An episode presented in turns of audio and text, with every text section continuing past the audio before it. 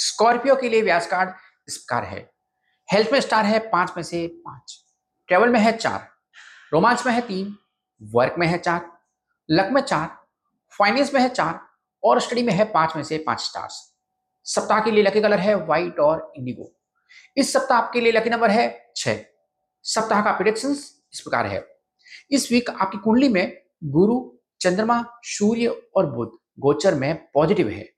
Health और travel में यह सप्ताह बेहतर रहेगा। शुक्र के कारण आप अपने पार्टनर से कुछ बातों पर डिसएग्री हो सकते हैं।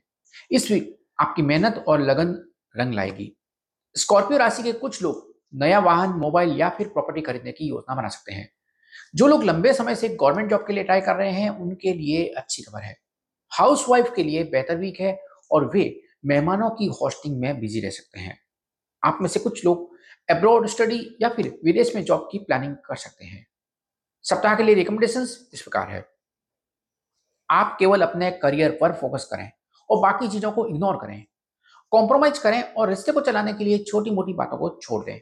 इस वीक जब भी आप बाहर जाते हैं तो रिस्ट वॉच यानी कलाई घड़ी पहनना न भूलें।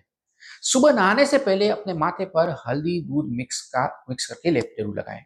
गुरुवार का व्रत आपके लिए पॉजिटिव रूप से काम करेगा। हमारा व्यास कार्ड वीडियो आपको पसंद आया है तो उसे लाइक करिए और कमेंट में अपना रिव्यू दीजिए।